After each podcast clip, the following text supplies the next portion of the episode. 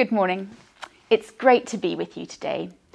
We're continuing to look at Paul's letter to the Ephesians and the illustrations that he uses to describe what it means to be church together. And this morning, we're going to think um, a little bit about the church being the body of Christ. Uh, we're dipping into chapter 4 of Ephesians to do this, so let's just dive straight in and read some of the verses that speak to us a little bit um, about this topic. As a prisoner for the Lord, then, I urge you to live a life worthy of the calling you have received. Be completely humble and gentle. Be patient, bearing with one another in love. Make every effort to keep the unity of the Spirit through the bond of peace. There is one body and one Spirit, just as you were called to one hope when you were called. One Lord, one faith, one baptism, one God and Father of all, who is over all and through all and in all. So Christ himself gave the apostles, the prophets, the evangelists, the pastors, and the teachers to equip his people for works of service, so that the body of Christ may be built up until we all reach unity in the faith and in the knowledge of the Son of God and become mature, attaining to the whole measure of the fullness of Christ. Then we will no longer be infants, tossed back and forth by the waves, and blown here and there by every wind of teaching, and by the cunning and craftiness of people in their deceitful scheming. Instead, speaking the truth in love, we will grow to become, in every respect, respect, the mature body of Him who is the head, that is Christ. From Him, the whole body, joined and held together by every supporting ligament, grows and builds itself up in love as each part does its work. Do you know, I absolutely loved watching the Olympics. I was so distracted by the games that I had to resort to porridge and pizza to feed my kids um, as I was so engrossed watching the fastest, the highest, and the longest on the world stage. and I just couldn't prepare anything more. One thing I especially loved in these games was the mixed relays in the swimming and the triathlons. I thought that they were just fantastic, and I just feel they really resonate so well with our topic this morning. You know, the men and women in those Olympic relays were united in their goal. They all had a job to do, and each of them did it to their absolute best of their ability. But what really stands out in all team events is that the sum of the parts is so much greater than the individual. And that is very much the case for us as a church. You know, we know that church is made up of individuals, all with um, an enormous variety of gifts, talents, and flair in such a huge range of areas and activities. You know, we all have a heart um, and love and passion for different things, whether it be youth or social justice or climate issues. And just like our Olympians, we each have a role to play. But when we work together to encourage and build each other up, to support and equip one another, the sum of our parts becomes so much greater than the individual. Do you know, as people who have received Jesus as Saviour, we are part of the body of Christ, no matter what our background we all have a unique and special role to play. Now, in the opening verse of this chapter, Paul urges us to live a life worthy of the calling we have received. Now, every member of this congregation has a calling, a purpose, and is in a unique position to build God's kingdom and to shine his love and light into the world. Now, I have a little book of one liners um, from the Christian comedian Milton Jones. And one of the things that he says about church is that church should be everyone arriving with one piece of the jigsaw. Now, last year during, during lockdown, um, I did quite a few jigsaw puzzles to try and alleviate some of the boredom. Every single piece in a jigsaw is completely unique in colour and shape, and yet when they're put together correctly, they create this amazing picture. When finished, you know, you can still see all the individual pieces of the puzzle they don't lose any of their uniqueness, but they make up this incredible image. But one of the most frustrating things about a puzzle um, is if a piece is missing. The gaping hole just screams out at you, out at you, and the puzzle just doesn't look as good. And this is very much the case for church. You know, we are all individuals, unique and special. But when we join together in love and unity as one body, we make the most incredible picture for the world to see. And every member of the body is valuable and needed. Now, in the New Testament, one of the primary ways for reaching people with the gospel of Jesus was to plant churches. Paul went from city to city, preaching and gathering converts and establishing a local church. And why did he do this? Because God's great purpose is more than just people being converted. Bringing this new local community into existence is God's plan of salvation. It's not just a detachable extra, it's an absolute essential. The head, that is Christ, works through the body, that is the church. Christ has united himself to his people and chooses to do his work in the world through local congregations. He displays his glory through the gathering of believers. You know, when we're gathered by God, we are of supreme value and we can do remarkable things. Now, there are four things that I think we can learn from the analogy of the church being the body of Christ. Firstly, as we read in verse 15, Christ is the head of the church. You know, the church belongs to Jesus. Jesus is the source and the origin of the church, as well as the leader and ruler of it. He is the head, and in His grace, decided to make us the body. Christ has gathered us together. We are His people. The body serves at the direction of the head, and our calling is to be responsive to Him.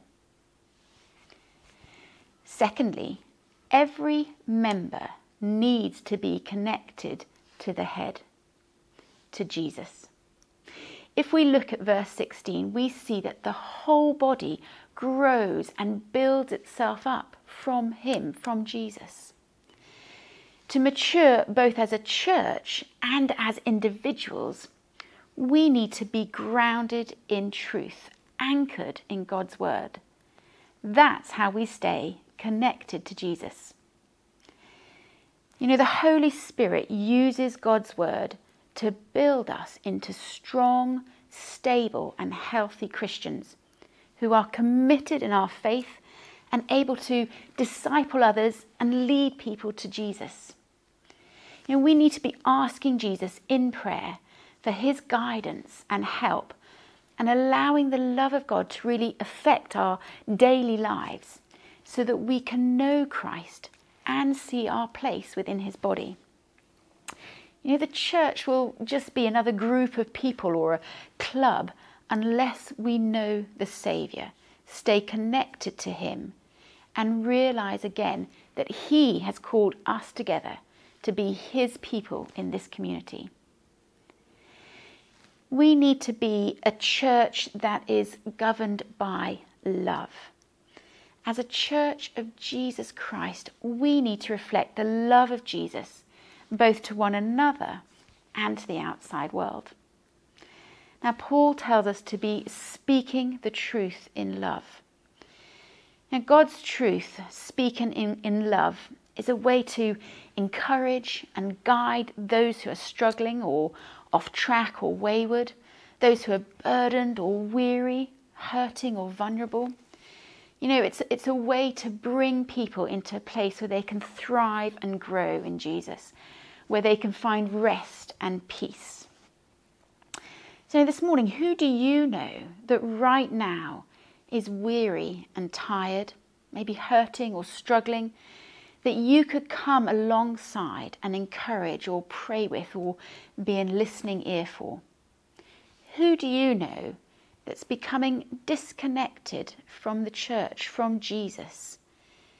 You know, we all need to be praying and encouraging everyone to stay connected to Jesus. Now, the third thing I think we can take away from this chapter is that every member of the body must be responsive to the head, must be responsive to Jesus. Maybe you've come to think that you're, uh, maybe you've come to think of yourself as someone who's unable to function at church, or maybe who has nothing to really contribute. But you know, when you're connected to Jesus, you draw life from Him. His Spirit lives in you, and you are joined to the body.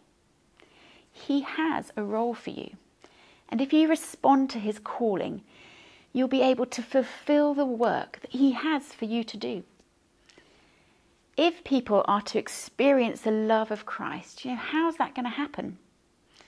Yeah, Jesus can do it directly, but actually, people usually um, first experience the love of Christ through the members of his body. That's us. You know, that's why it's so often said that we are, in this sense, Christ's hands and his feet.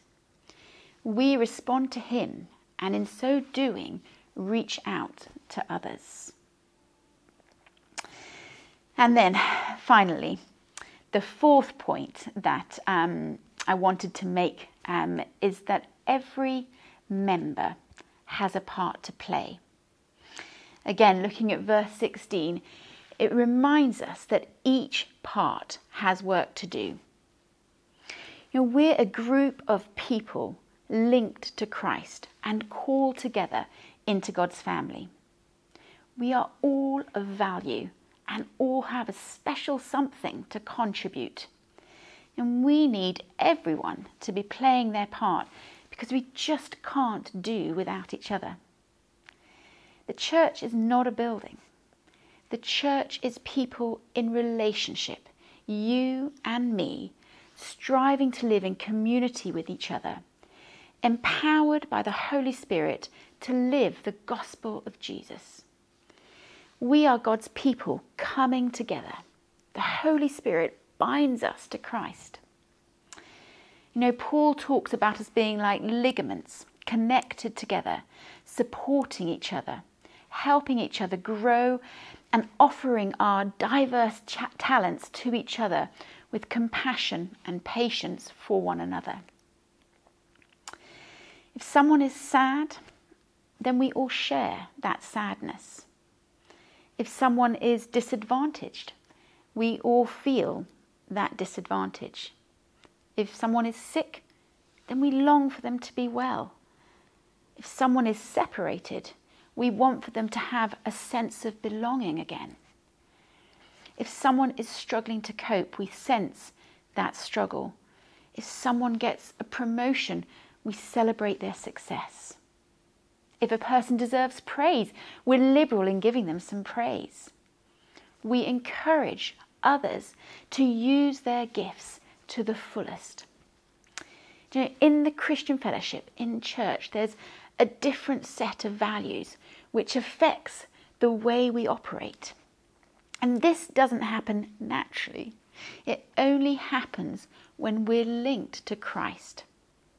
So it follows then that the stronger the link to Jesus, the more this kind of interaction and togetherness becomes a reality in our church.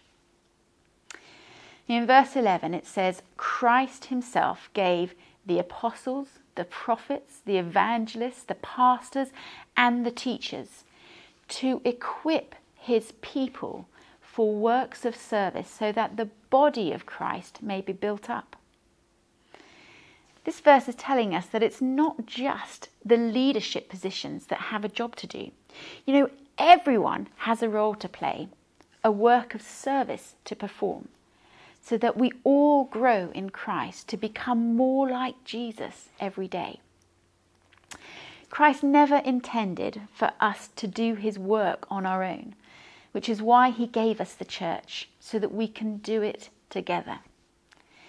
You know, there's a lovely image that someone shared with me oh, many, many years ago, but it's always stayed with me. You know, picture you, if you will, a, a coal fire blazing and full of warmth, with all the individual coals adding to the heat of this furnace. Now, if we were to remove one of those coals from the fire, it retains its heat for a little bit of time, but soon becomes cold and completely ineffective in its role of providing warmth. To do its job, it needs to be in the fire with the other coals. And the same can be said about us. We belong in the body of Christ. And in order to perform the work that God has for us to do, we need to stay connected to the whole body. You know, elsewhere in the Bible, in Hebrews, it says this it says, Let us consider how we might spur one another on toward love and good deeds, not giving up meeting together as some are in the habit of doing, but encouraging one another. You know, every single person has a role to play in keeping the fire burning, in keeping the body of Christ active and effective in showing the world around us what God's kingdom looks like a place of unity, of love, of encouragement and support, of joy and peace, a place where we can belong. Whereas Paul says um, earlier in, in Ephesians, we are no longer foreigners and strangers, but fellow citizens with God's people and members of his household.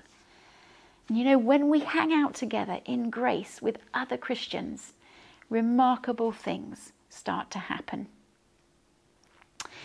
There are so many different ways to get involved in church life here at Highgrove and to serve one another and the community in order to bring God's love and His light into a hurting and desperate world. You know, what is your role? What God given talents and gifts do you have that you can bring to the body to build it up and then to go out and reach this community, city, and nation for Jesus. You know, perhaps you're feeling a little bit unsure of what you can contribute to church life, or just feel you need a little bit of guidance or equipping. Well, if that's you, then why don't you ask about being linked up with a mentor or plug yourself into a small group or perhaps you can try out a new role in, um, in church by volunteering on a serving team. You know, we're all a work in progress and our roles change over time. So don't be tempted just to sit still. You know, God has great plans and purposes for each one of us. Just ask Him to show you where He wants you to be serving Him. And as God shapes and matures us as individuals, He will also shape and mature the whole church. And finally, as I draw to a close, you know, Paul reminds us throughout this whole chapter that we are to be completely humble and gentle, patient, bearing with one another in love, united in the Spirit through um, a bond of peace. We're to be kind and compassionate to one another, forgiving each other just as Christ forgives us, and speaking only what is helpful to build each other up. So let's be a congregation just like that, united as one body under the lordship of Christ, staying connected and responsive to Him, loving one another, serving Jesus and each other with kindness and compassion. Do you know, a body like that will win gold for Jesus every time. Let's pray. Father God, we thank you for your amazing church and for what it means to belong in your family as part of your body. Thank you that you created each and every one of us with unique talents, gifts, and roles to play as members of your body.